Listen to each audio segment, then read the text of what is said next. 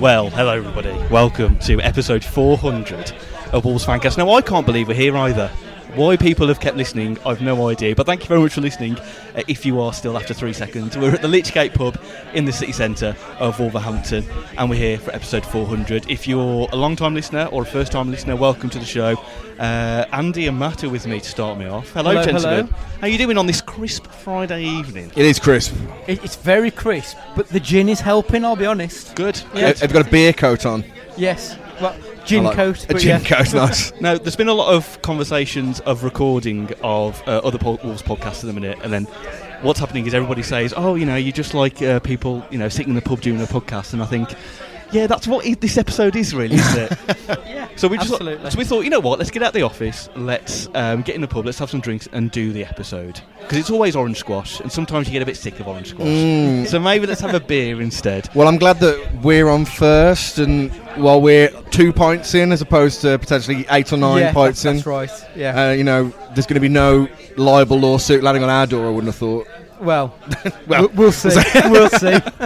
Uh, so, on this podcast, we're not going to do uh, stuff that's been happening recently in the week. It's a winter break, if you're listening for some reason, months into the future.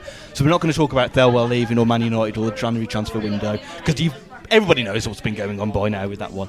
So, instead, we're going to do something called The Story Behind the Story, where there's been key moments throughout the last thirty years at Wolves, um, and we want to hear fans' versions of those memories, of those points of view, because we might have watched the game live, we might have watched it on the telly, we might have had to follow it on teletext and be nervously, anxious, sweaty hands waiting to see the score updates. But we want to kind of talk about what memories there were and things that people didn't realise happened to them when that game was going on, because everybody would have a different point of view. So we're going to do that as well. We're going to try and get some Fancast memories as well for those die-hard long-term listeners as well, who I'm sure listening into their drives today. Um, so yeah, and we might get a couple of old-school people on the show as well at some point. Uh, gents, we're going to talk firstly about one of the most iconic moments in recent Wolves history, and that is the playoff final in two thousand three at the Millennium Stadium. Wolves three nil winners against Sheffield United. Right, first question, Andy, just a yes or no, did you go to the Millennium Stadium and watch the game? Yeah, so I was there. Matt, yeah. Did you go to the stadium and watch the game? Uh, I did not.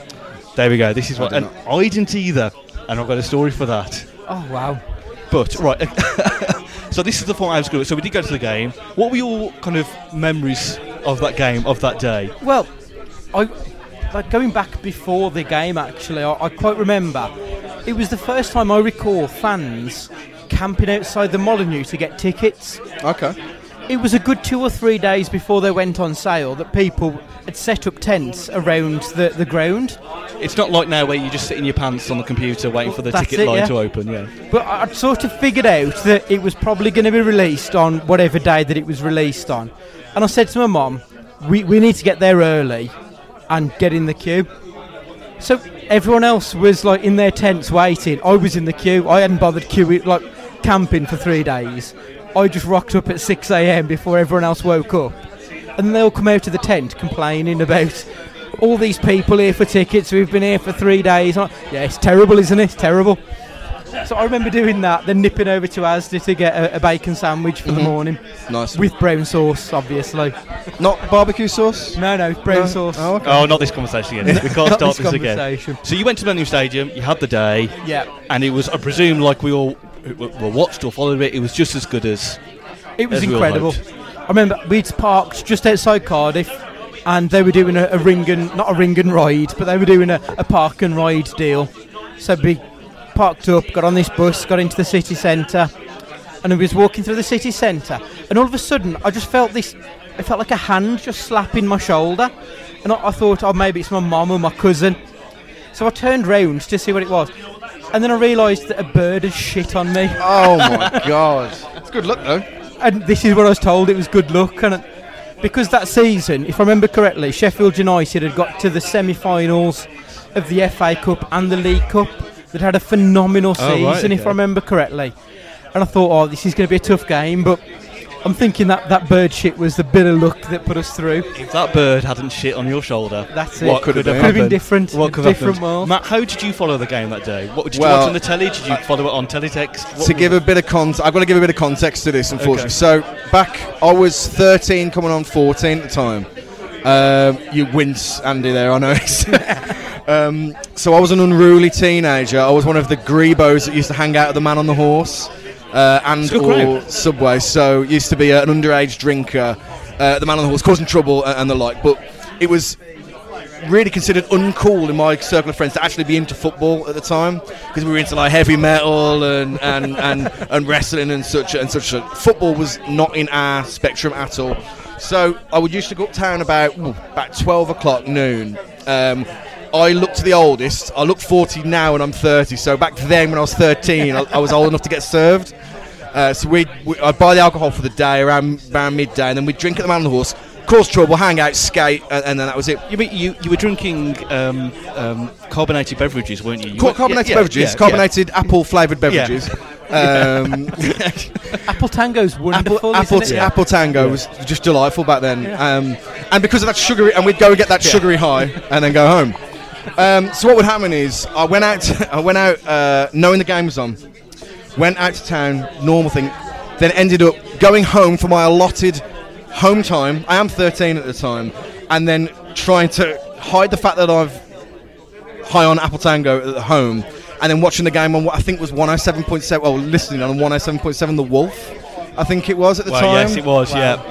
yeah. Um, because we had uh, Tele West Digital, was it, yes, back then? Yes, that was, yeah. so that was we before didn't, we didn't, I T V Digital, was it? So I think I T V I think Digital so. went out of uh, commission the year before The, that playoff final. There's a certain generation will get all this. So I I T V Digital, that generation. I T V Digital went out the year before the playoff final, uh, and then I think it was on Sky this year, I believe. But we didn't have Sky, so basically my my memory was listening to it on The Wolf, trying to stay awake and trying to hide from the fact of my mum that I'd been half cut at about three o'clock in the afternoon. See, that game, right, so I, I had my first ever weekend job. I was sixteen, and my sister had got worked at um, a place called Gardenlands on the Bridge North Road. She got me a job there, my first job, and I worked in the aquatic bit, which is a fish bit, basically. Right. It's a posh thing. Um, and that game came up, and it was bank holiday, and I just, I don't know why I couldn't get out of it. I don't know whether I had used all my holidays or whatever. So I had to work, and I was like, oh, I can't believe I've got to work. My boss, you know, very kind at the time, said, look, you know, you've got to work, but uh, when it's half time, you can go home and watch. It's like, great, get in. So it gets to three o'clock, the place is dead. I mean, like, there's nobody there. And this is obviously, you, you weren't allowed to have a radio, there's no Twitter or anything, so I had no way to follow the game. So all I did was just pace. I was just pacing everywhere, there was nothing to do. And I was like, oh, God, what's going on, what's going on? So it gets to around half time, and I think I'm actually serving a customer. And my mum comes to pick me up. And uh, she's got a smile on her face. I'm thinking, right, is that a smile that we're doing well, or is that a pity smile that, mm. oh, sorry, son, it's not going as you planned? So anyway, so she comes up and I was like, what's the score? Oh, it's two nil. My mind instantly thinks, oh, Sheffield United two nil. And no, no, Wolves win two nil. What? So get in the car. As they get in the car, turn the radio on. They've just scored the third. Get home. My, uh, my granddad are watching it. And then second half, Matt Murray, it's a penalty, and I was thinking, I've ruined it, I've jinxed oh, it, no. I've jinxed yeah. it, I've come home. And then obviously it carries on. I remember the rest of that game, my granddad kept going, oh, twelve minutes, they've got to score three goals. Oh, shut up, granddad. um, and it always bothered me to this day that I never got to watch the first half and yeah. all the goals. Because yeah. really, the second half, that was it. It was all done and dusted by, after the Matt Murray. I think it's a universal opinion now. It was all done and dusted. Oh. And I remember just standing, but the full time whistle, me and my dad just danced in the living room, having a big hug. Because it was, it was that moment, I don't know, we, we're probably part of the same generation where you grew up and you always had those years of the playoff semi-finals and losing, and it was just that thing, relief of, we've done it, yeah. we've finally done That's it. it. I was there at the Bolton and Crystal Palace, all the heartache, Norwich, it was just awful, constantly being let down at the last possible minute in these playoffs. And I remember at half-time being three nil up and still not feeling confident. Yeah. Because I vaguely remember us playing. I think everyone felt like that. Yeah, yeah. I remember man. Um, I remember Sheffield United coming back from three nil down to drawing three all before yeah. against us. So even at that point, I was like, three nil's not enough. And as soon as we conceded that penalty, I just thought, we're going to screw this up now. Yeah. And as soon as Murray saved that penalty, that was the first time I knew we were going to actually yeah. win this game. Mm. That's the. I think that's one of the few times I've cried at a football game. Was that penalty save? I was just like, we're actually going to do this yeah. after all this time. There's no way we can screw it up now. Well, no, it was It was just utter elation. I've never felt anything like it. I don't know whether you guys found it after full time, because obviously I, you know, I was at home. You, you know, you were in Cardiff, you were at home as well. The next couple of days, if I dro- if I was with my dad and we drove away, there were always some kids on a roundabout with a flag, looking for people to beat the horns, and I used to be like, yeah, Dad, go on, beat the horn. But it was just legit, like getting the pull out from the Express and Star of all the pictures of people celebrating in the yeah. pubs and yeah. that. Well, there was really um, good. Some lived at that time, lived on the main streets of Whitmore Inns at that time, so there was quite a lot of like in street kind of people were like out from the pubs, and like there was a party atmosphere around where we lived at the time after, after the game. Yeah, it was really, really exciting. The only thing I can uh, compare it to is when England won the Rugby World Cup. It was a similar kind of atmosphere around Wolverhampton and, and yeah. in Whitmore Inns at the time. Yeah. Really bizarre, actually, because I'd never really seen that around like where I used to live before, but people were kind of out in their droves celebrating. It was really, really something. Yeah, I remember the drive back from, from Cardiff, and there was just this sea of people with their flags hanging out the window. It was just, it was just almost like the most perfect day. Yeah. The sun was shining, there were flags hanging out the windows, everyone had a smile on their face. It was like everything was right with the world just for that, that one brief moment. Can I ask, what, can I ask one question though? When you were there and you were celebrating, did at any point it ever cross your mind thinking, how will we do next season? God, no, that, no, no, no. Didn't think twice about the future. I guess you're in the moment, aren't you? you yeah. yeah, it was very much, we're here now. We've been waiting nearly twenty years to get to this point, and we were finally there. And that's all you wanted was just to to drink in that moment. My me- one memory of watching it on the telly afterwards and all the players celebrating, I don't know why, it's never mentioned, I've never seen anyone mention it, is the players celebrating on the pitch, and uh, there's a camera right by Nathan Blake. And Nathan Blake goes to the camera, he says something like, I got two tickets to the show, baby, I got tickets to the show. And I think a player on the playoff game the previous day had done the same, so I think he was copying it for some reason. I always remember that. I'm thinking, that. Why has no one remembered that? No, sorry. The only right. thing I remember was Sir Jack yes. being pictured in the stand. Yeah. yeah, just one of the most iconic images of our club. Yeah. And it will be for, for a long time. Forever, it? Yeah. yeah. It's always amazing. It was a fantastic day. Mm. And that's what the show's about, is trying to get these different angles. You know, whether it was me having to work, uh, Matt... Well, drinking your carbonated soda okay, yes. at the Man and the Horse, or being there. That's what we're trying to get out of here. We're going to talk about some more games. You're back. You're going to be back later on the show, gents, in a second. Yes. So we're going to pass over to a couple more people while I set up the next bit, of course. Uh, the next bit we're going to do is uh, a double header of Forest in the uh, two thousand eight two thousand nine season. Wolves won five one at home. We coming on, coming on, coming on. It's a bit of a lull. It's a bit of a lull. It's all got a bit quiet all of a sudden. Now, the, now, the, now this is where the big boys play. This yes. is where these two guys oh, play. I know. Oh, uh, I know. So guys, we're just setting up the fact that we're doing the double header with Forest, uh, five one at home at the start of the oh eight oh nine season, which was just like a moment where we thought, hang on, I think we're, we're going to do this now. And then later on the season, we had the one nil away um, win against uh, Forest with Kylie's goal. That five one win, really. Like, firstly, uh, Ryan, were you at the game? I was at the game, yes. The game. Adam, were you at the game? I was present, yes. You were present at the present, game? Yes, what present and your, correct. What were you, from where you were, what were your memories of that game, that feeling that as the goals went in? I only remember one of the go- one of all of our goals, actually, but that was Jarvis sprinting like he does down the wing and uh, crossing it for Iwalumo to smash in uh, top corner. I mean, w- I think we were like falling up at half time, weren't we? It was, it was ridiculous. But do you know what, I mean... Everyone has like a game early on in the season where you think that that's it, that's the confirmation that we're going yeah, up. Yeah. Like this, like for Nuno's year, it was when we beat Derby. Yes, home. yeah. This was this was like the one for me, and probably it was the same for everyone else. To be fair, we we, we played Forest, absolutely obliterated them, and to me, I just thought that's it. May as well just hand it over now. Just give just, us, just, give just us give the title us now. It's it's done. And I, and I think that's the thing, really. I think it was it was early on in the season, and it was kind of into a way of playing where you had the defined wingers, you had Kitely, you had Jarvis, you had Alumo, uh, Alumo and, and Blake, and it was one of those games where you couldn't catch your breath because we were so so dominant. So for me, as a start of the season, and I listen back to a lot of interviews now and about the, the players, and they, they talk about how they they were so on board thinking this is our moment, we're going to have a good season here.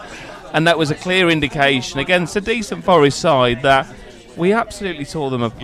Yeah, yeah. And I mean, guys, I mean, Jarvis and Kitely in his prime, and we'll come into that in terms of the season highlights, but those two as, as, as divine wingers and a classic Mick four four two was, was fantastic. I have to say as well, I, I probably, I'm probably not, not on my own with this, but how surprised I was with Iwelumo, because yeah, yeah. when he signed, we signed him for about, what, four hundred grand or something from Charlton.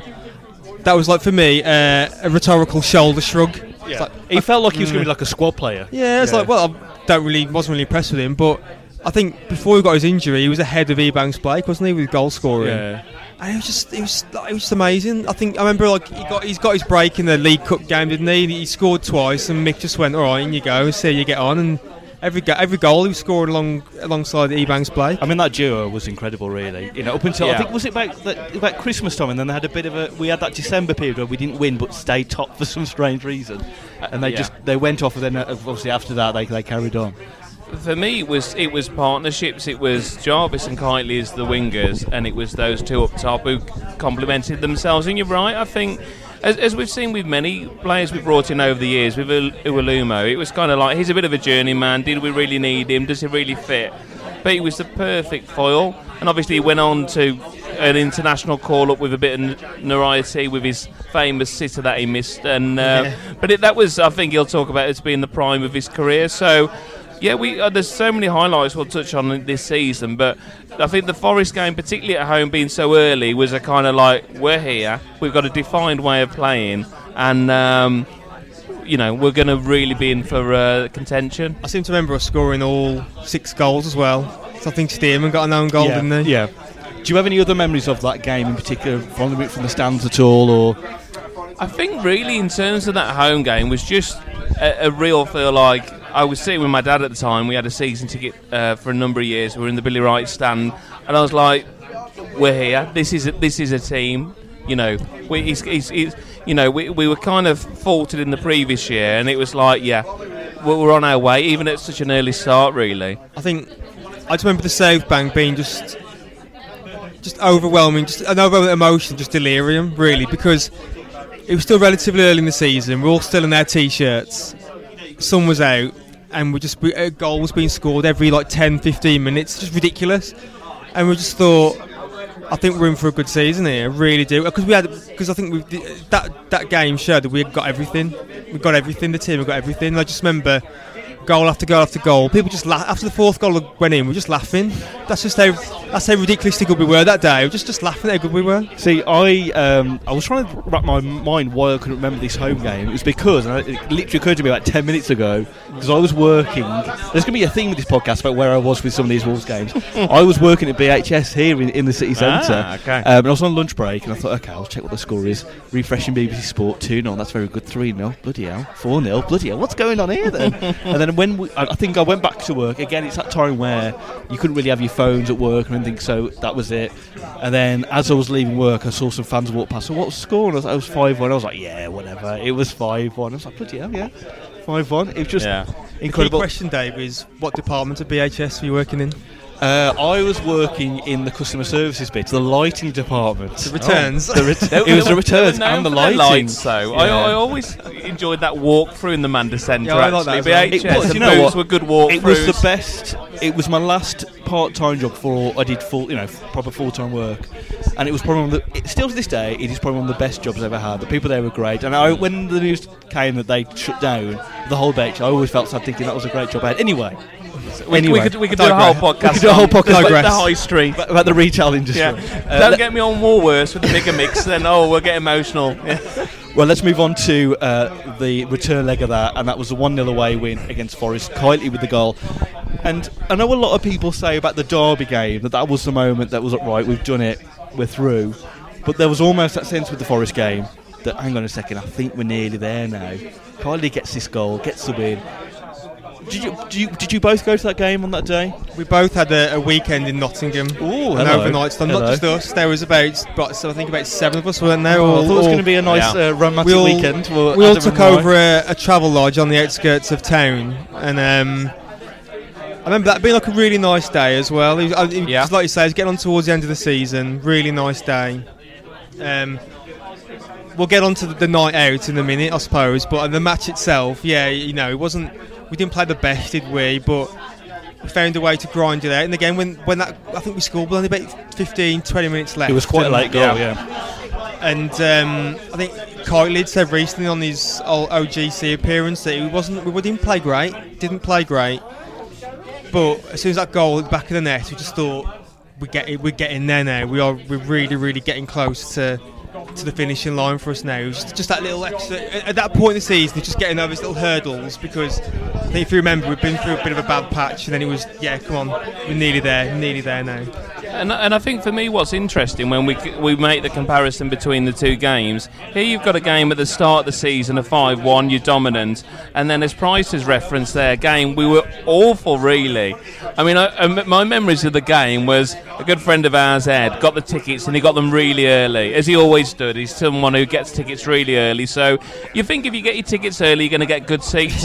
And we had a crossbar view, so my, I don't know if anybody's had been an away game and you get one of those low seats and you literally you're watching the crossbar all game. Yeah. So my view of the game wasn't particularly great, but as we said, it wasn't a particularly good game. But for me, it was kind of, and it's probably a bit cliche, the, I feel that if you play badly and win, then you're going to go somewhere. And I think you talked about earlier, we'd gone on a bad run over Christmas where we weren't really picking the points, playing particularly well. And this for me was a game which was like, well, okay, we grind out a one nil away from home, then we can show we can do both. We can dominate games, but also we can sneak a, a point and, as Mick would say, you know, pinch their pockets and, and get a win. Now, before we transition on to the next bit, you need to tell us, the listeners, about this night out.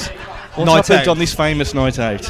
So you, you've set my expectations, by the way. So we um, we all we all donned our shirts, didn't we? Yeah. And we went out on the town, and um, you know. You get we weren't allowed in Hooters, but that's another story. Nah. You know, like when you when you go around town, you get these girls with like the uh, the placard saying "Join our," you know, come yeah, into our, to club our club tonight, yeah, yeah, and get a discount so for three drinks or something. I just happened I just happened to be talking to one of those for a minute, and um, I got separated from the group, and uh, one of my best men at my wedding actually come running running up after me to grab me, give me a bear hug, turned around and started running with me in a bear hug. Took about five paces and fell flat, so my head smacked off oh, this cobbled road. Okay. Cut the top of my head open. I was turned out I was mildly concussed. Anyway, uh, one of our other friends was with us, who happened to be a physio. Just took one look at it, ran off, bought two bottles of water from uh, I don't know, like a Mister Uh, uh, Nottingham's equivalent of Mister Sizzle, and basically just tipped these bottles of water off the back of my head, washed all the blood off. Just, just pat, pat him down and said, yeah, you're all right, carry on.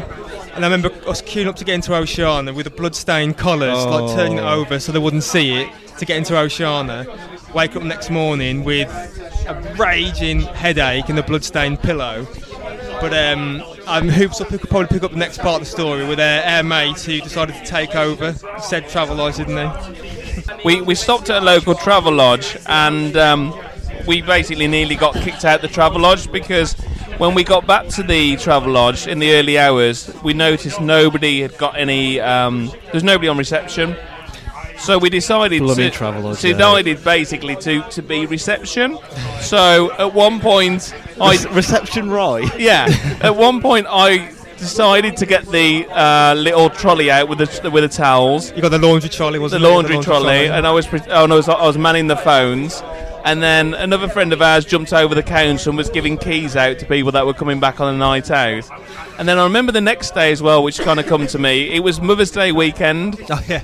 And there was probably about twelve of us. And obviously, Nottingham's finest were looking forward to taking their mothers out for Mother's Day.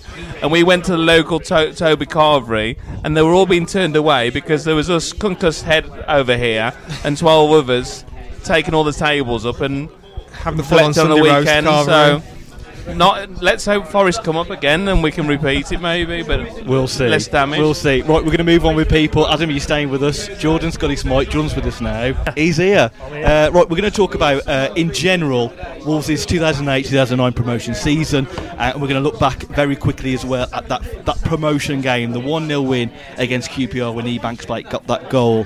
Uh, but in general, the season in general, Jordan, though, what an incredible season. What any standout memories for you in terms of how you view games? Did you go to games? Did you have to view them nervously on teletext? Yeah, um, I'll be honest with you, I think in my years of being a Wolves fan, this season was actually my favourite ever, and that's including the Nuno era now. I literally thought you were going to say, this is the one season I never followed Wolves at all. Get out. No, no, no, and I think, and I mean, it probably raised a few eyebrows, like I'm saying, it's my favourite season ever, but I was at the age where I was um, just turned like sort of sixteen, seventeen, so I had my home season ticket and I started going to, to some of the away games on the, the Travel Club as well, sneaking into like the Weatherspoons when we were at the Q P R, getting getting your little pints of Carling, getting like one of the dads to get you a drink and stuff. And for me, it was just so and many. By fond drink, memories. You mean a carbonated beverage? I wish I did, but no, I do mean that, like, one of the Carling kind, I believe. But the non-alcoholic Carling. It was not Carling Zero. Yeah, for legal purposes, and if my mum's listening, yes, yeah, not so alcohol-free.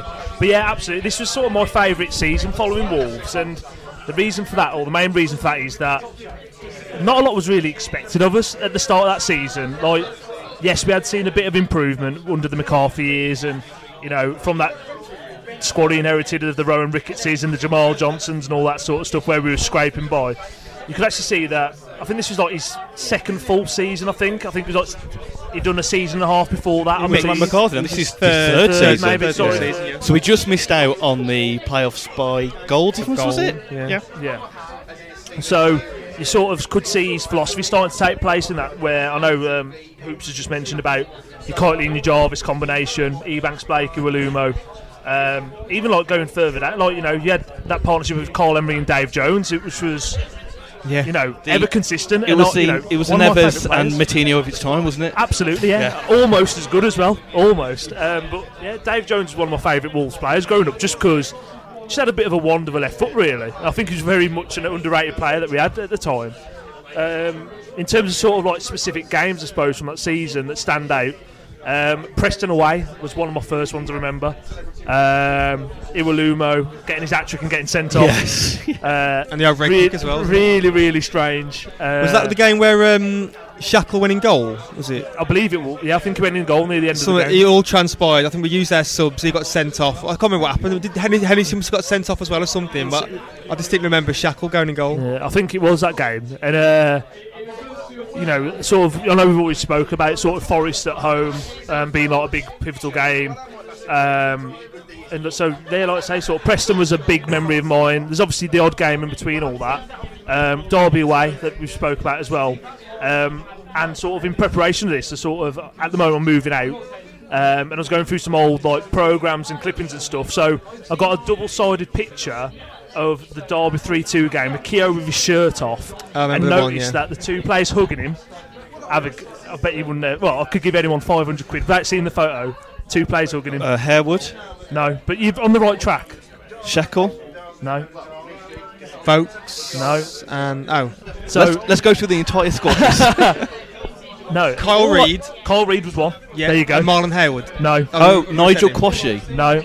I'll tell you the other one, Matt Hill.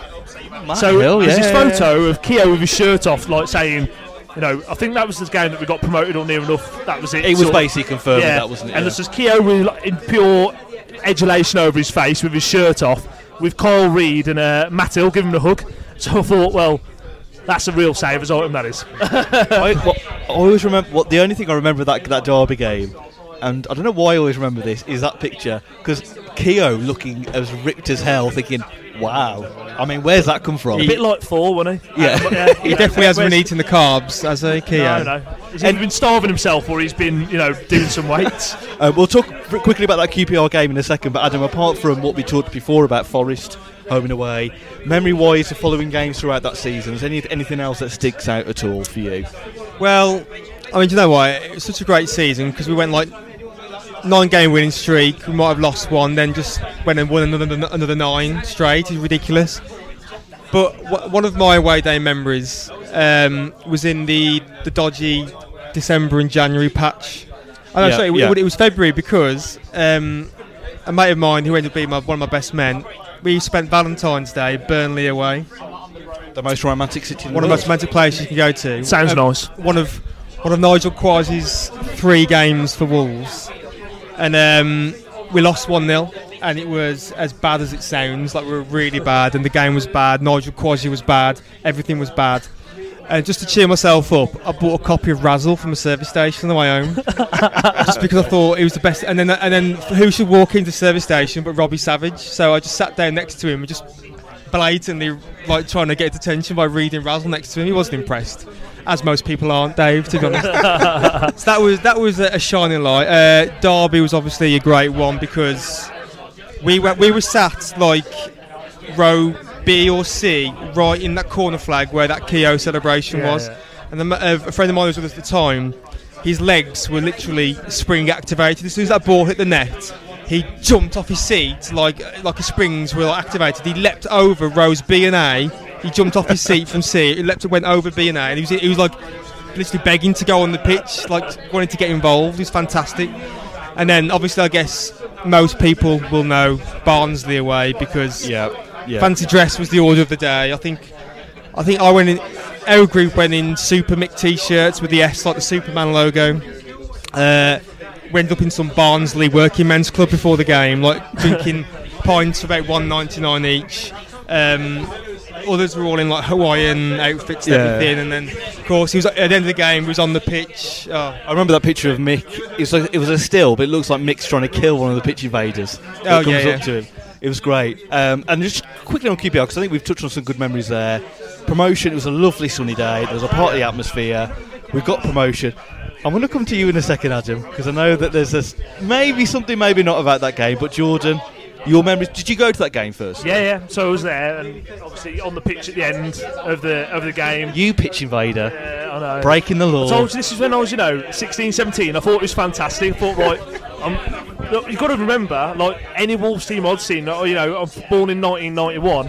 There's been a lot of misery up to that time, other than two thousand three being a bit of a blip. Um, you know, so yeah, straight on the pitch. You know, enjoyed my thirty seconds in the sun, I guess, on the Molineux turf, and uh, yeah, it was just just such a party and carnival atmosphere, and like.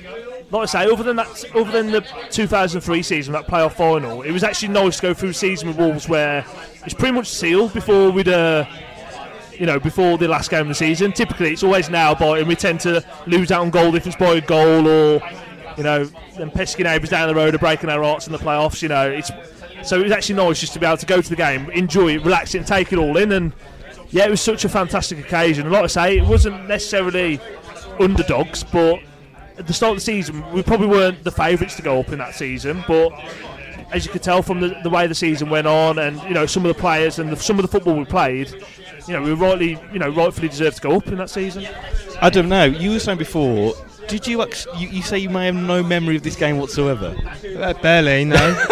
um, I, I just think, and the reason why, is because I think after that game, we just went into the corner shop and just bought loads of spirits and stuff. Fair enough. Fair enough. Yeah. Um, well, like George, you know, when I was on the pitch and all that, I've, and I only know this because there's photos of it after the event. I don't remember doing it, to be honest. Uh, I do look a bit glazed over on the photos anyway, but for, so I think for some reason we could. We, I mean, like, everyone must have been out after the post game, so we couldn't get into bars yeah. or just didn't want to.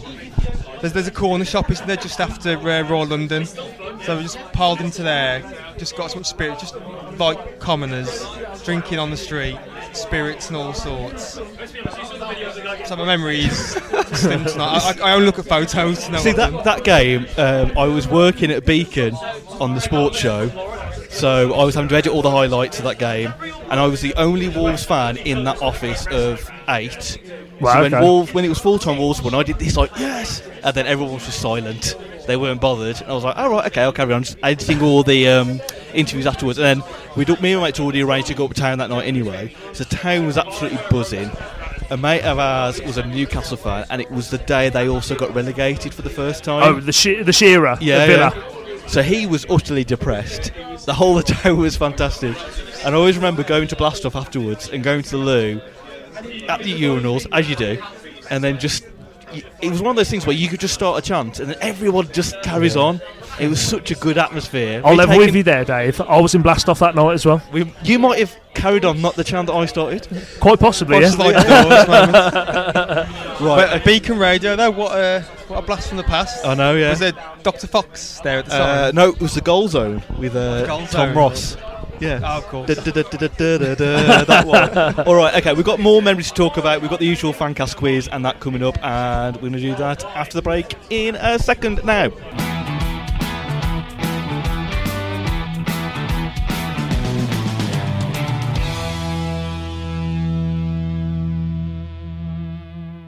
Hey, it's David here. Now, I know you. You love a bloody good website, don't you? Look, come on, you do. You like a good website.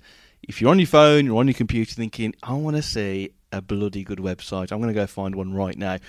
If you want a bloody good website and you want one for yourself, for your business, why don't you go check out our sponsors, Pixel Yeti Media dot com. They don't just do websites, of course. They do loads of different things for your marketing needs, such as design work and brochures. And they do our website as well, wolves fancast dot com. It's a really good design. We're really pleased with the work over at the guys at Pixel Yeti Media dot com. So, again, you're looking at some websites, you're thinking, oh, I really want a website that looks that good just for me and my business. Why don't you go check them out right now at Pixel Yeti Media dot com.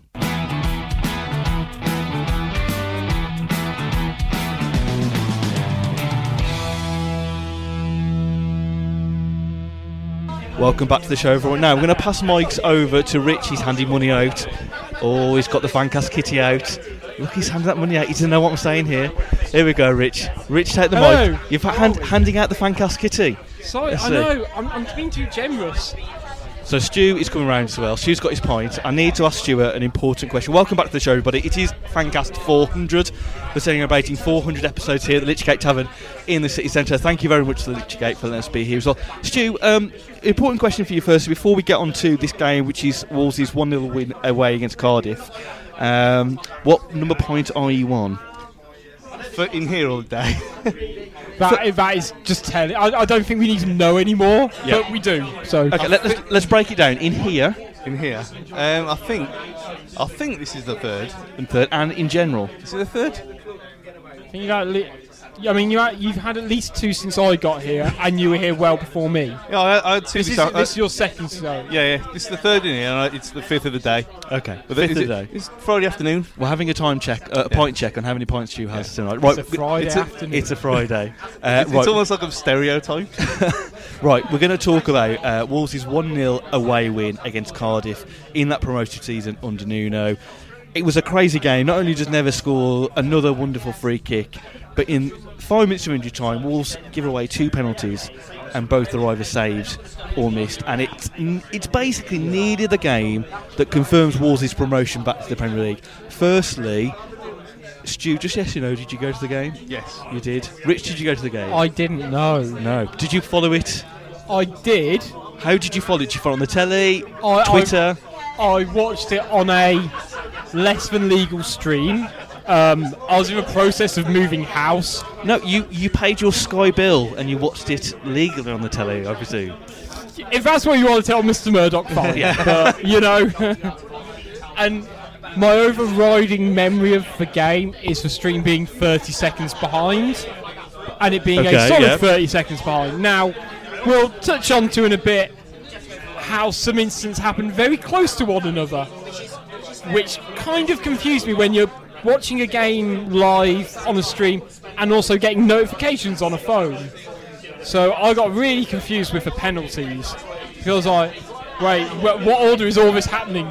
And uh, just uh, it just messed with your head, basically. I was going to say it was genuinely one of the most nerve-wracking ends to a game that I think I've ever experienced in terms of. Uh, You know, the ups and the downs of it. Yeah. I, I can't quite remember a game anywhere like that. I don't think you'll find that in football for a very long time. That five-minute period, two penalties.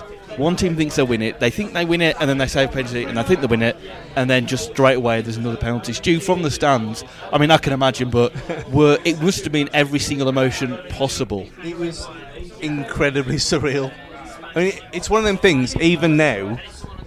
It's what two, maybe th- three years later, where you think you're thinking about it, and you, it's. I can remember every single. Se- the first half, nothing whatsoever. Can't remember a single thing about the first half at all. But then you remember the, the Neves free kick, where for some reason everyone in that away end expected him to score.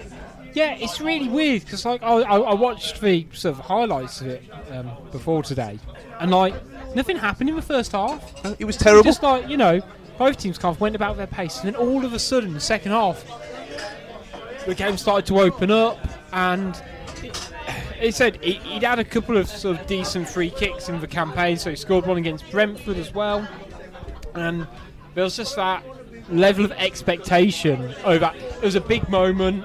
In a big game, well, star player, and it was like, it's, it, it is, you know, it's written, it's scripted that he's going to score this, and it's going to be the game winner. Yeah, I mean, it, it was, like you said, he hadn't, he scored a few, but again, he wasn't prolific from free kicks, and there was something about that game. Everyone was, no one was really up for it, saying, yeah, we, we're going to batter them because we got. A, we, I think we had a terrible record at that stadium as well before. I, I think we'd won once. And that was a one nil the, the year or the year before. And he, st- he stepped up. And I, I, I said to Blake, that's a different story altogether, that young Blake experienced that day. Um, but we, um, everyone stood there. And I turned to him and said, this is in this. Is. And then you had that kid saying, Ruben Neves. And his, his nice little young Welsh boy voice on his, uh, on his vlog later on. And as soon as he went... Oh, It's still, it was limbs of the season, if you want to rank it like that. You've got a story, um, I know we said it at the live show, um, but Blake, who might be known by listeners, is an American listener who came over to Wolverhampton uh, from America. And he went to this game, and he's got a bit of a travel story. Yeah, it, it'd been, actually, funnily enough, I met him for the first time in here, in the Litchgate. Right, okay. And okay. I'd, re- I'd read his story about coming over here to study in Wolverhampton um, so he could watch Wolves. And I arranged to meet him in here, because I thought he might be a bit of a lunatic. So, safe space. Um, but for that game, he'd gone home for spring break. And for some reason, he decided that he still wanted to come back and go to the Cardiff away game. So, he, he booked his flight. Um, he changed his travel plans to get to that game. He flew from L A to London, got a train from London to Cardiff. Met me. I mean, I'd given him his ticket before, but he left his, his overnight bag from the plane on the coach, um, in the coach park, going in the, in the ground. He hadn't been, by the time kickoff started, he'd been awake for twenty-eight hours. I don't know how you would even compute. Just to watch Wolves versus Just Cardiff. to uh, Wolves away at Cardiff. If you want a super fan, there's your super fan. I was going to say, like... and then, and you had Scott, who was with me that day, who chickened out on drinking whatsoever, sat on a bench drinking orange juice, and then Blake turns up, over a day without sleep, humiliates him, and then when that free kick goes in, I was the one jumping on him. He was more energetic than me. It was just incredible. And then that last five minutes was, you think the first the first penalty, you think, well, that's just silly, it's clumsy, you think, oh, we've still got a draw from this. And then it's saved and everyone goes crazy, and then Cav loses his, his mind, and I remember fully, I threw my wallet on the floor. It was why, what, hang on, sorry, why your wallet? Like, is it because you won't wear your hat? I, I don't, I, Damn it, boy. I'm not giving any money to this club anymore. I hadn't committed to bald club at that time, had I? So I, I still had hair. So, but because I jumped all over Blake in the first place, my wallet had, like, started oh, to come. So out, still hold, it, yeah. it started to come out of my pocket. So I was rearranging my pockets, putting it back in. They give a penalty. Well, for fuck's sake! I threw it on I mean, the floor. Like, he said. It's mad because it's so rare to sort of see two penalties kind of given effectively one after the other. There was like a, another phase of play, sort of. But the stupid thing is, they were both clear penalties. Yeah. Yeah. And yeah. like that, that, it's like part of me wanted to feel like this great injustice, you know, especially like the first one, it was saved. It was, you know, you know what? We've got justice has been served. When you get the second one, it's like, oh, clearly they're against you. It's like, yeah, no. Like, Cavallero just doesn't quite know how to defend in the penalty box. Yeah, there was there was none of that, like, everyone against Wolves situation. There was none of that scenario. Because I mean, it was, you could, even from where we, we were the complete opposite end of the ground from where it happened to. And it was clear, both of them were clear as day. And it was one, it was just, it was frustration to then turn to, and I said that the state that Scott was in, he still didn't move for the second penalty save. He was that ill. But for the second one, Blake jumps on me, and Blake is probably about eight stone wet through. I just he just, knocked me over. Just remember watching that and just. I don't. I hope I never have to experience that range of emotions again in a yeah. football match, because it's just it, it, you can hear. You know, we hear these stories and studies of people saying, you know, football can be bad for you. I, think, I mean, that five minutes really proves that football can be bad for you. It was. I mean, it was. I was going to say it's as close as I've experienced a penalty shootout in a league fixture. like that, that. That. Do you know what I mean? Like I remember. Right, I, I mean, I watch a lot of football, you know, um, on T V or whatever, and usually sort of by myself. But, you know, I don't tend to celebrate the goals that much unless they're big. And I only sort of realised how significant they are when England played in the World Cup um, a couple of years back, and we beat Colombia on penalties. And, like, I celebrated the penalties. And it's literally just me celebrating by myself. And, like, my wife's in the corners going... What's going on? Like every time you go, come on, because Kieran Dyer, not Kieran Dyer, Eric Dyer scuffed a penalty. yeah. But like, you know, that sheer, like you say, that double dip emotion, you, you, you just can't experience unless it's in a knockout game and penalties. Well, that is, that whole thing is. I mean, I've had that for the first time this season with the European away games. Mm. With me going to pretty much every single game, home and away, for the last fifteen, twenty years. And not going away in Europe, having to watch it on telly for the first time. Yeah, I've watched every single one at home on my own. So yeah. I don't like being around people watching it on telly. No. It's to piss me off. Yeah. It's just, it's one of the things. Cause well, I was going to say, do you celebrate? How, just how the, Bes- like? the Besiktas game. Besiktas, yeah, the Besiktas game on knee sli- on knee sliding across my living room floor on my own with no one else in the room. See, I've got in trouble, and I did. Uh, I, I won't tease out the next section. Don't worry. But I know I've, in the last few months, while having a baby daughter, set, um, when we played Man City and we were two nil down, when Traoré scored, I was holding Isabel and went, come on, and terrified the life out of her. Yeah, yeah, yeah that, that, that, that will happen. And I think, why don't we get into Besiktas now in a second? We've got other people to come on. Uh, Ben's here. John, grab a mic. Come over here. Yeah. Yeah. Well, move around, move around. So uh, John Meek, Moving if around. You're a long-time Fancast listener, is back with us now. It's probably the first time he's been on the show for yeah, years. Why not? We're talking about Besiktas, John. You actually went, so that makes sense. So come round, come round, join round, gather round, Benjamin. We'll pass the microphone round. This is so organised, isn't it? This is why... Evening. So we're going to talk about the final in our kind of story behind the story is uh, Besiktas away, one nil. Wolves go to Turkey in their first, pro- well, first away proper game in the Europa League this season. And a willy-bolly goal right at the end gives Wolves that win. Now, I followed this on telly. Benjamin, I presume you followed this on telly. I did. Richard, I presume I you did. followed this, children. But some people... actually went over to Turkey, didn't they? What can t- tell us when when that moment happens, John? When Bolly scores that goal, from your perspective, what was that like? Because I presume you or the people around you were just. Are we? Ex- are we giving? Sorry to interrupt. Are we giving John a bit of a backstory? I was going to say you've literally just got. Out, you, you can't just, I don't think you can just go to him here. For the four hundredth episode, you've got to give a little bit of historical and backstory, in my opinion. I'm sure, I'm so sure that long, there's a, so many long-time listeners that know John Meek. I mean, I'm sure everyone has listened to four hundred episodes. yeah. But just in case they don't, and we're going to talk about this after the Besiktas bit. Uh, John was a long-time Fancast pundit, as it were, on the show for many years. It was just me and John. It was, it was, it was, it was just the two of us. Just two with a little microphone. In, in, in your mum's dining room. Yeah. I wonder where that phrase comes from now. yeah, yeah. Uh, but we're going to talk about Fancast memories in a sec. But John, from the, the the away end in Istanbul, it's peeling out for a draw.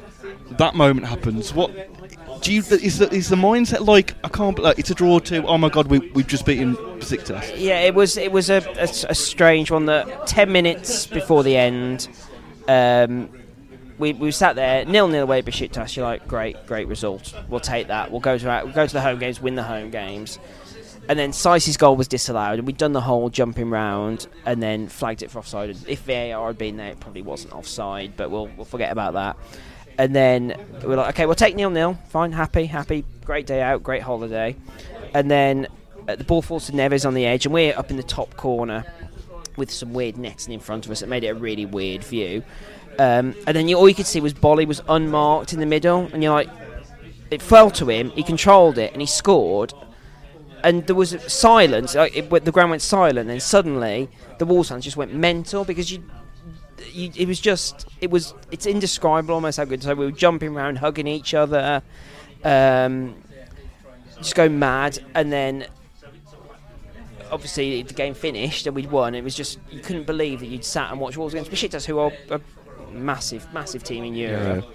But it was indescribably good. And then after the game, back in Taksim Square, all the Wolves fans celebrating, all the Besiktas fans, to be fair, coming up, having photos, and it was a, the atmosphere on the day was the noise the Besiktas fans made, because I think, obviously on telly, you can see the ground was virtually empty. It was about, it was about half full, but the noise they were making was was indescribable. The Wolves fans at the start were singing, uh, singing "Nuno Had a Dream," and then after a while they just gave up because the fans were so loud, you just couldn't hear yourself think. But to win that game was just. So out, I was going to say, out of curiosity, why did you choose to go to that game? Because I, when the draw was made, and this was sort of before people realised about the Bratislava.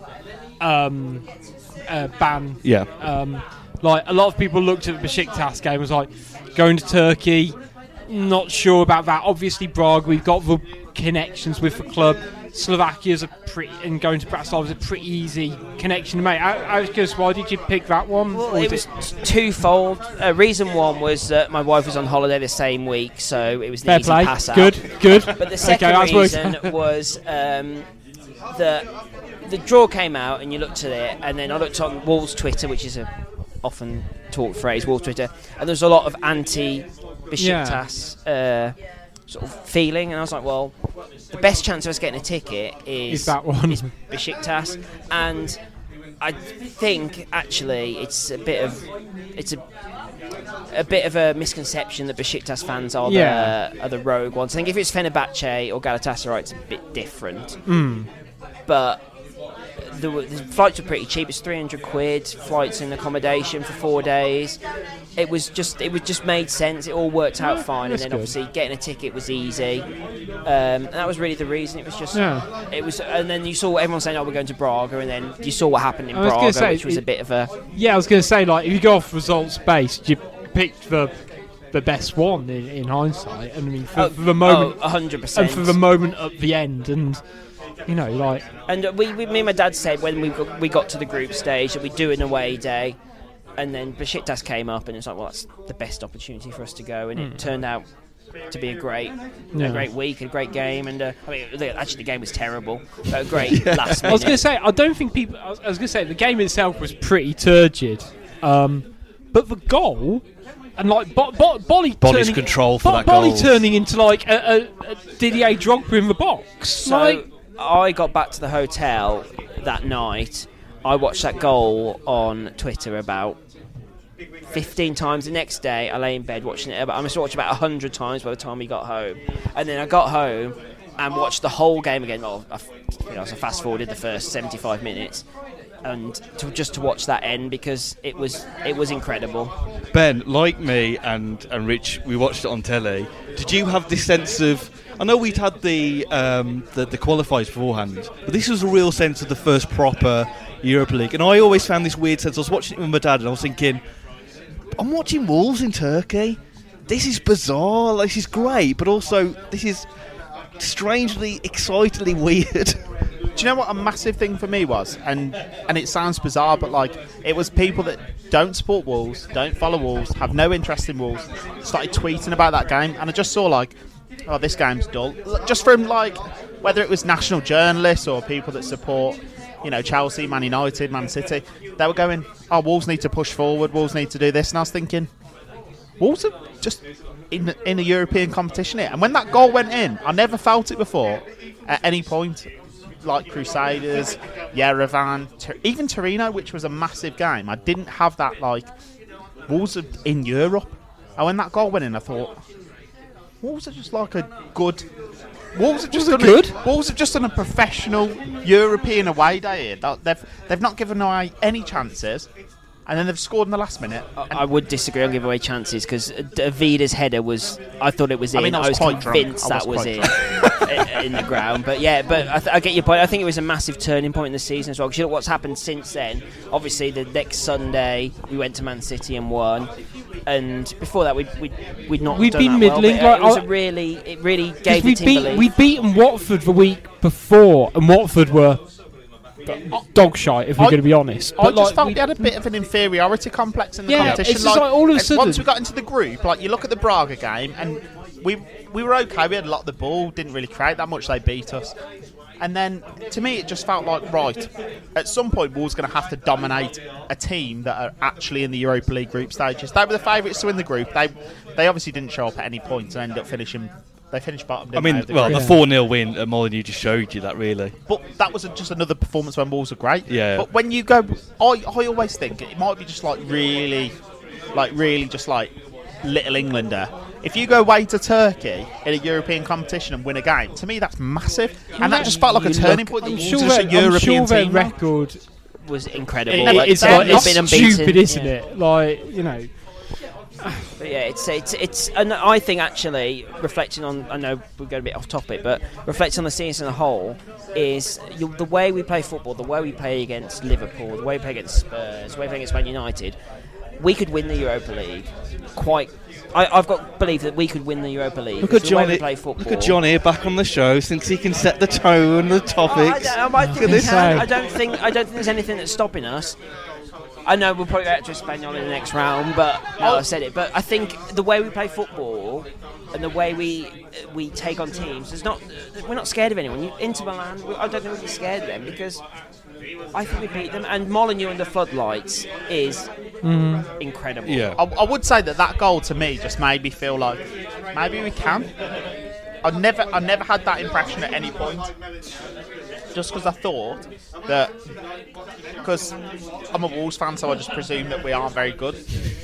And then the way that we just like managed the game in Europe, scored a last-minute winner, and then you, you you reflect on the game and you think, right, we just beat Besiktas one nil away from home, and you think, well, how many teams can do that? And then you think maybe turns out quite a lot. Well, yeah, yeah. Actually, they're quite good now. They're actually yeah, decent. They are actually, they were set. I think they got. They were. They were. You second might be here first, but played. Come on. Yep. Um, you are the journalists. So yeah. Um, yeah, but that was the. F- to me, that was the first moment where I thought Wolves might actually have a chance at doing something in this, which is just a frankly ridiculous thing to say because the yeah. fact I started when I started on this podcast when like Wolves were playing Stevenage and Jake Cassidy was not looking very good and. I couldn't quite get over when we were flying out to Istanbul that we were flying to go and watch Wolves play football. It was just, and then we were flying back. We said we can't believe we're flying back, having seen Wolves win one nil at Besiktas. Not just go away to. Yeah. I know Torino are a good team actually. They were, they were pretty. It, it, it's because it's to the Besiktas. In but it's weird because I think it's because it was a group game in a way. So like those first kind of qualifiers, it's it's almost like a pre-tournament, isn't it? And like. Nothing's really on the line. If we'd have gone out to Torino, nothing ventured, nothing gained. You're only three weeks into the season. Just carry on, as it were. But because it was a group game, you're like, well, hang on. If we've lost to Braga, if we don't win here, hang on, that's two losses in a row. You've only got six games to do something here. And like, it was just like, actually, that was the moment they all clicked and went, hang on, lads, we can manage this situation. We've won in the league now. We've won in Europe.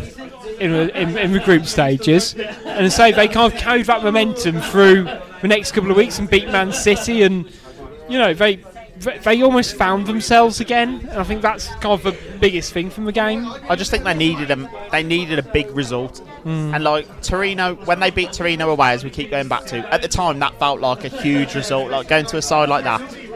But then you say, right, okay, we're in the midst of the season, we're not doing well, because at the time Wolves weren't looking any great shakes really. You beat Watford and then you think, right, well, can they actually handle this? Can they actually handle playing on a Saturday, playing on a Thursday, playing on a Sunday? You beat Besiktas away, and the first thing that everyone says, because the last minute goal, the first thing that anyone that doesn't know who Wolves are say, Wolves just had to play ninety-three minutes away at Besiktas, they're going to get drilled at Man City. And then within fifteen minutes, it's like chan- at the Etihad, it's like chance after chance after chance. And like Wolves deserved to win that game at the Etihad, and it was like three days after probably the best result in our recent history. and that was the sort of point where you thought Wolves just might actually just be good. Like, is uh, that, are Wolves just good? I, I, I agree on your point. So I reflect back that you see on, again on Wolves Twitter um, about the best away day. So I don't go to that many away games. I went to we talked about Forest in the Championship. I went to that. That was a great day. But up there of away days has got to be Besiktas away. Going to mm. Turkey and winning one nil. As you said, their, their record Brad. was incredible. It's just because I was there. Yeah, because you don't know, uh, uh, knowing where we are now, whether we'll be in Europe next season, when it will be next season. So at least you can say you have had that, or at least we can say as a fan base, we have had that, whether you watch it there in person or whether you watch it on the telly. We've seen Wolves go to Turkey and beat Besiktas. But even now, it's incredible to but see I it. think that's important as well, even if people didn't go. Even if they just sat in their living room and watched it on telly, Wol- Wolves fans got to watch a Wolves team beat Besiktas at Besiktas. Yeah. And to me, that's something, if you had told me that five years ago, I would have... and said I don't think that's going to happen. Yeah. And I didn't have the well, same. I was going to say I do remember a couple of Fancast bets about certain players playing in Europe in five years' time. Yeah, yeah. I never came so. up with such erroneous. I mean, I'm wasn't Danny Bath one of them? It was Danny Bath. Yeah, Danny yeah. Bath was it? Right, gents, we're, we're going to do the quiz now. John, do you want to stick around for the quiz? I'll stick around for the quiz. Ben, you stick around for the I'd, quiz. I'd like to think so. Rich, I think Stuart's I on think the quiz. I think it's Stu, so I will so slip off. Stuart's, right, so John, you haven't been on the Fancy, show obviously uh, for on. how many years now? Seven years. Seven. Years. Six and a half, seven years. So we've got the famous quiz. Um, so you need to get your phone ready because you need to write down your notes. Uh, Stu, you Hello. ready for the quiz? I'm in. Uh, so if you're a regular listener, you know how difficult these quizzes are. I think uh, we're just getting a round in for John from the Fancast Kitty. J H B, please. Oh, very nice. First time I've actually been paid for a uh, Fancast appearance. So. uh, like plus, interest is about fifteen this, points. Yeah, this is literally a dream come true for me. Just free beers, talking I about knew, Wolves. I knew you'd all come at Millhouse one, one time. Right, we're going to do the quiz, uh, everybody. Um, so what do you need to do? Get like a note. Just get your notepad out. Uh, everyone get your notepad out. Is, so this a, is this a Dan quiz? It is a Dan quiz. Oh, God, so, I'm concerned. So Dan Instantly can't be with us tonight, so um, thank you very much for Dan. Not said just that, like he's dead. Can't be with us tonight. So uh, thank you, Dan, as always, for these quizzes. Uh, now, Luke, Luke. Luke might be here later on. John, no pressure at all. But they every are, time they are pretty hard. Uh, but also every time a new person comes on, we have to technically count you as a new person. A new person. Um, they always win the quiz, so pressure on you. I'm pre-quiz, so I am a new yeah, person. Yeah. So pressure on you. If you're listening at home, I can't see the answers. The reflection. So if you're listening at home at W F C Fancast, let us know how you got on on episode four hundred of the quiz. Gentlemen, are you ready for the quiz? I'm Everybody, more than ready. I am ready. Here we go. Eleven years ago today, of recording, the seventh of February. Uh, Uh, Wolves lost two one away to Coventry thanks to a late penalty missed by Ebanks Blake. But what former Wolves player came off the bench for Coventry that day? So we lost to Coventry two one away, Seb missed a penalty. What former Wolves player came off the bench for Coventry that day? I went to this and I kicked the seat when he missed. Uh, as is Fancast tradition, I'm locked in. Well yeah, done. Yeah. John is locked That's in. That's the last bit of hint that you've got. Don't yeah. look at my phone. I've got no clue. I can't, well, I, I was there. no clue. What's going on? He was trying on? to use the reflection in his head to look at my phone into his phone. This is the, this is the, one of the first times where Bald Club has been outnumbered. Yes, it is. Yeah, uh, and I'm, right, I'm going to pressure Francis. Stu, are you out of this one? Are you passing? I mean, I did look at your answer. Unless I've it was Robbie Keane. Answer. You're going for Robbie Keane, Ben. I don't I've gone for Eastwood. You've gone for Eastwood. Ooh, it might be Eastwood, but I've gone for Leon Clark. The answer was Freddie Eastwood, so Benjamin takes the lead. Well done, Ben. The no next comment. The next question. It, that makes sense. I mean, nah, I like Freddie Eastwood. Actually. A great player. Yeah. Uh, next question. Twenty-fifth of February, two thousand six. What footballing brothers scored for either side in our three two win away to Hull City? So two thousand six, three two win away to Hull City. Footballing brothers scored for either side. Who were those brothers? Who were the footballing brothers? two thousand six, what, yes. February two thousand six? twenty-fifth of February two thousand six. That's under Hoddle. I will give you a point for each one. So we don't have to get both, a point for each one. Here we go. If you're enjoying the atmosphere oh. here... Oh, here we go. John oh. thinks what it might be. If you're enjoying the atmosphere that you hear in the background here, it is Litchgate Tavern in town. It's a great establishment for your ales. Tories, though, isn't it? Well, Boris Johnson was here at one point, wasn't he, in the election campaign trail? Ignore that. Let's not get political. Yeah. Wrestling's enough on the phone. I mean, we can always get political. Is, uh, Okay, I am locked in. John is locked Probably in. Wrong. Are you locked on, in, Ben? You go first. Hang on, hang on, hang on. Is you locked in? Stu locked in? I've again got absolutely no clue whatsoever. Jonathan? Uh, I think it might be Darren Ward and Elliot Ward. Darren and I Elliot Ward? I was actually thinking that. I didn't go for it. I went for um, Elliot and Julian Bennett. Elliot and Julian Bennett? Uh, well, we don't know yet. It's, it's called a quiz. You have to wait for the answer. Stu, you're going to take us up in the door? No idea. The answer was Carl and Leon Court. Oh, that's a good question. That's yeah. a good question. question. Yeah. In next question, there's a Ben Steele leads. Leon Court. Yes. Yeah, yeah. Leon Court. Yeah. Next question. I, I actually know that now you've said. Uh, right. Next question. Can you name our last three? Sorry. Can you name our last league goal stor- scorers of the season for the past three seasons? Again, a point each. The last goal scorer for Wolves of the last three seasons. You'll know this. So we're looking at the, tw- no, um, the last season, season before. Yeah, so we're looking at the sixteen seventeen, seventeen eighteen, and eighteen nineteen. I will give you a point each for each goal any scorer. Any of the things that happened. This is, it, it's remembering games. This is the problem. It's remembering games from the so last ten years and not. Yeah, so it's two thousand sixteen seventeen, seventeen eighteen, and eighteen nineteen. Who scored the last goal for Wolves in the league in those seasons? A point each for those. Benjamin Leeds one nil nil. We do have that Twitter. One, co- the promotion season is hard because we did not score in the last two games this Don't season. Don't give hints away. It's called a quiz. Uh, we do have Twitter Corner coming up as well, so if you've submitted your quick question via Twitter, you may get it answered up. By the last game um, of last season. I'm going to rush you, Ben. Okay, I'm locked in. Benjamin, I'm going to rush you here, and I'm going to come to you first. I want you to give all three answers in okay. order of the first season. Okay. I've right. gone for Helder Costa. Yep. Benicophobe. Yeah. Leander Dendonka. Okay. Stuart. Costa Afobi Jota. Costa Afobi Jota. Uh, Bodvarsson Afobi Dendonka. I can tell you. Oh, pints are coming in. I can tell you that Bart was sixteen seventeen. That was against Preston at home. Cody was seventeen eighteen. Bolton. Bolton. And eighteen nineteen was Dendonka. So Benjamin with two, John with one, Stuart Neal still. What's going on? You're the quiz king. It's the curse of this year. Here we go. Next question, everybody. Um, Am I winning? You're winning two one. Well done. Which which male-led U K group went to number one in the U K music charts the day Daniel Podence was born in October ninety-five? Sorry. nineteen Repeat that again. So which male-led U K group went to number one in the U K? Yeah, in the U K charts, the day that Podence was born in October ninety-five. He doesn't give a week.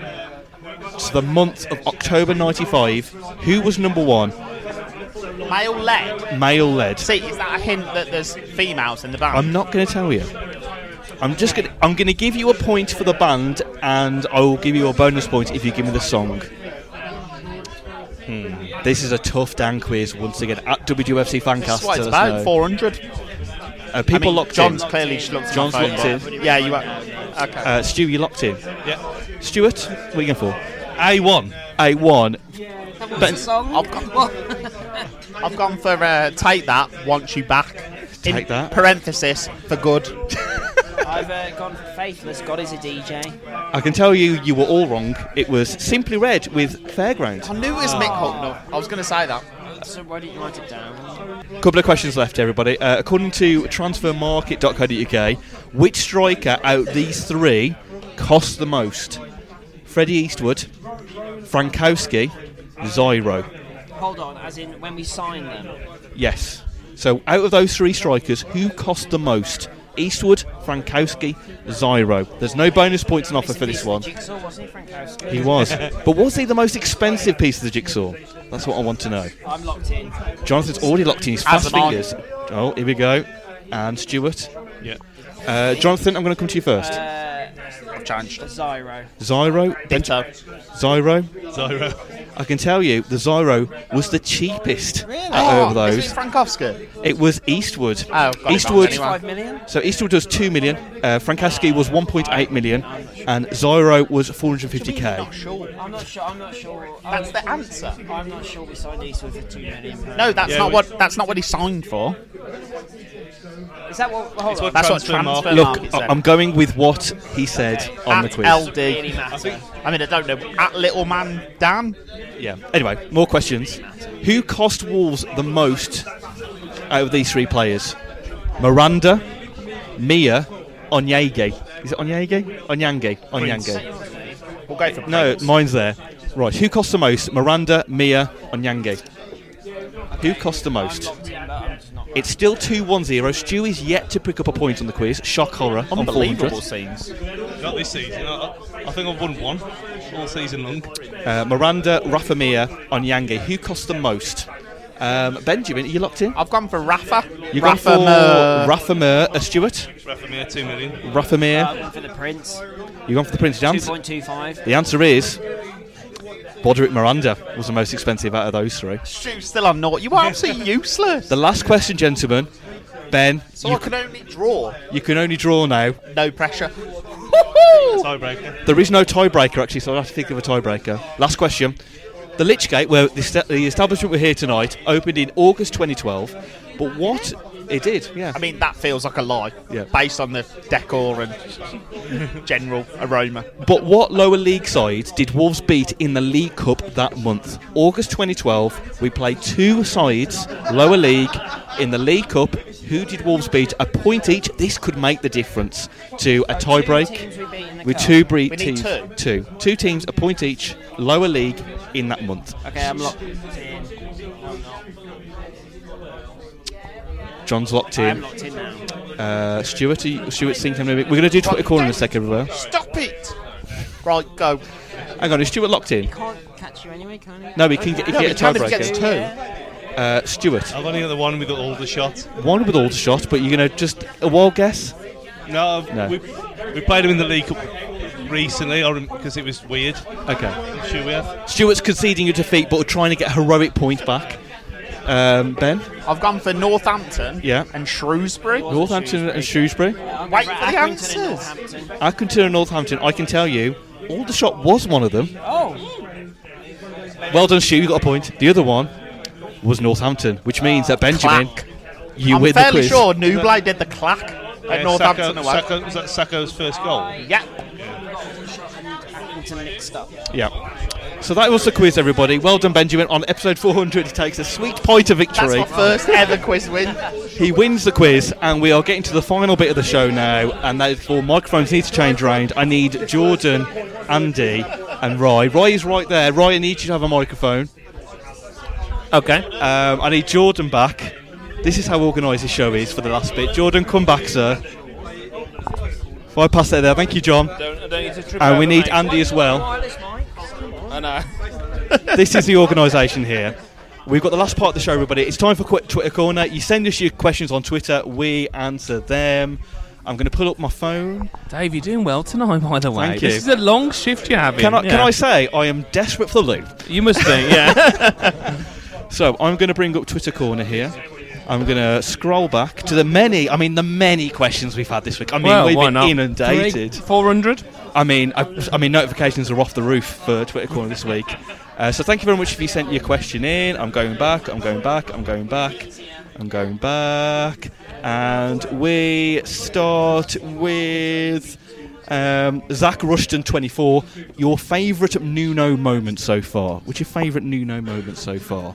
Who are we going to go with? Shall I go... Rye, why don't you go first? Clockwise? I just think Bristol City away. Yeah, sorry, sorry. Yeah. While I talk about that, I'm sure there'll be many others, but yeah. I just think that the fact that he was in that director's box, and was it an ex-Bristol City manager that he offended? A yeah. player, was it? Sorry, too.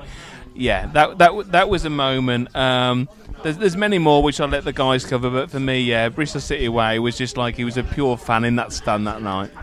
It was incredible, him just screaming at some old man, though, wasn't it? It was yes. brilliant. um, for me, it was probably the Leicester four three where he came on the pitch. That, yeah. Because, I mean, I defy anybody who was close who wouldn't have done exactly what he yeah. did. Yeah, one hundred percent. Yeah, it was just brilliant. Anyone for you, Jordan? Oh, absolutely. I, I just think Warnock. Just yeah, more so yeah. for Warnock than Nuno. Like, Nuno was...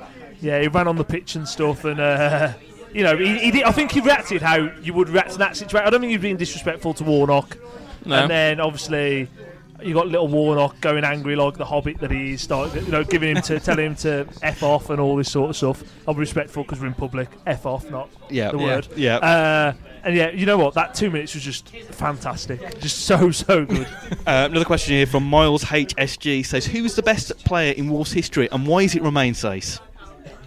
I've grown to adore that man. Yes, I have. Yeah, the more and more I see of him yep. on, on the Twitter and what have you, he's just... He's a shithouse on and off the pitch, and I love him for it. He's kind of carving out a little bit of a reputation, isn't he? I mean, obviously on the pitch he's with his bookings, but just kind of a bit of a character. And I think at the time he was linked with some decent clubs. I'm sure I might well be proven wrong, as I am many times on this. That that was yeah, Nathan Ake, that that that, that I mean, uh, Welsh centre half. This is a man that uh, Lambert wasn't playing. No, no, he wasn't. He, and infamously, that kind of defined his reign. But I'm sure like Barcelona or other clubs were interested in him at the time. Yeah. But yeah, it was Barcelona. Um, yeah. But no, say, I mean, God, how can you answer that question seriously? I mean, how how do you define the best player in history? But it's Romain Saïss. Let, let let's talk about yeah. Saïss. It's Saïss. It's Romain yeah. Saïss. Uh, another question, Paul Berry, friend of the show. Um, he's gone Fancast topic-wise here. Just for you three gentlemen, uh, have you got any top three uh, Fancast moments during the last three hundred ninety-nine episodes? And Luke's here, everybody. Hey! We'll get Luke on in a second. We'll get Luke Thompson on in a second as well. Have you got any favourite Fancast moments at all? Um, for me personally, the fact when we did the first ever film cast, yep. as someone who failed or didn't fail but didn't see through their film degree, that was incredible. When I got to meet Jack Price, who I absolutely adore, that was great. And when we recorded a podcast in the South Bank, and there was only us few gents, and yes. it was empty. That was class. Roy, you got any personal memories at Very all from quickly your time? For, for me, um, initially kind of coming on to the uh, the Fancast when I was just a, a mere fan and winning Richard Stearman's boots, that must rank up there. When I, when I came round your house and gave yes. you those boots, yep. Um, I would say, as we referenced in the live show, which is probably still available to listen to, Uh, and, Andra- Andrea Butti and the curtains incident, that was amazing. Um, and also, you know, on a serious note, the mental health podcast was, was fantastic. Uh, yeah. Those are John, you've only been here for a brief time. Is anything for you? Very much an newbie, aren't I? I yeah. was going to actually reference what Hoops just said there about, not that, that was part of it, but the mental health show's absolutely fantastic to listen to. And you know, sort of taking, you know, this Fancast is very much about Wolves, but there are obviously wider subjects and things, and, you know, to do a show like that or listen to a show like that and be part of a team that's talking about stuff like that, it's great to be part of. Um, for myself personally, was the Team of the Decade that we recorded yeah, just around yeah, Christmas. Yeah. Me having an argument with Gully over whether we should pick Dave Edwards or Jerry Martino in the Team of the Year, and myself unfortunately losing. But yeah. you know what? Dave forever. Yep. I think for me, it's still creating worldwide news with Mark Hamill, convincing him, inverted yeah. commas, he was a Wolves fan, and my, uh, well, the Twitter stream just blowing up every two seconds with comments. But that was fantastic. Just before we get to the last question, try on someone uh, signal Luke, Luke Thompson. Yeah. Get Luke round here a second. Uh, Luke Thompson, if you're a long-time listener, was on it for uh, quite a while. Handshake. Luke, well, firstly, Luke, welcome back to the show. Thanks for having me. This this is lovely, by the way. This is this is, this feels very comfy. Luke, welcome back to the show. Thank you. I want w- w- the question we just had from Twitter Corner is favourite Fancast memories, apart from Bolton away, of course, for me and you. Oh God, yeah. Uh, is there any ones when you did the show at all? Anything that stood out at all for you? Um, no swearing. No get, swearing. Get the well. edit button ready. Okay. One one thing for me which which stood out was when we went to Bradford away. Yeah. That yeah. was a nice memory, wasn't yeah. it? Because we did, we were with the Bantam Banters podcast. We got to do like a commentary of the episode. And us just winning was great, really. Yeah, yeah, yeah. yeah, yeah. But just the whole day, just being with you, Dave. Well, you know. It was beautiful. It was a great drive there and back, wasn't I, it? I remember the drive back, you know, uh, driving over the Yorkshire Dale. and, and just seeing the sunset. You know, just me and you in your Corsa then, wasn't it? Well, no, you were driving. Oh, you I? were driving, yeah. Luke, did he have your Corsa? Yeah, yeah. Did he have any sweets for the journey? I would imagine he'd be a good sweet friend. Did he have no, any no, wine? No, Luke, Luke drove. Luke oh, drove. you drove, I sorry. I believe okay. so, yeah. Did and you supply anything for the... No, the, he no? supplied nothing. No, really? nothing. It was a, no. a dry journey. Wow. Dry, but no, it was a really good day. Yeah, it was good. It was a good day. A new ground for me as well. I'd never been yeah. to a Valley Parade. Um, you called in the substitution, which changed the game. I remember that. I kept saying, oh, can he bring Kevin Doyle on? Two seconds yeah, later, yeah, Doyle yeah, comes yeah. on. Thanks, Kenny. Yeah. Thanks, Kenny. Yeah. But um, when we went to the um, the blogging awards up in Manchester as but well. What, the award we won? Yeah, yeah, yeah. yeah, yeah. We'd all, never been mentioned before, though, has it? Oh, I've not heard about that. So, um, that was a good... But just... was it was good just getting together and just talking about the Wolves through yeah. the highs and the lows, and you know it, now you get a lot of oh you've only been you only support them now because I'm good, but we've actually got audio evidence that we supported them when they were absolutely terrible, yeah. and that's something people can never take away from us. So. That's good. Thank you very much for listening, everybody. Thank you very much for listening, not just for today, for all the episodes beforehand. We're going to carry on, whether you like it or not, four hundred and beyond. Um, if you've been a listener just for today, or you've been listening for the last few weeks or years, thank you very much. We all appreciate it. Well, John, thank you very much for everybody. We're all going to have some drinks now and celebrate. And from well me, done, Dave. And from everybody else, goodbye, everybody. Bye. Goodbye. Bye-bye. Ciao.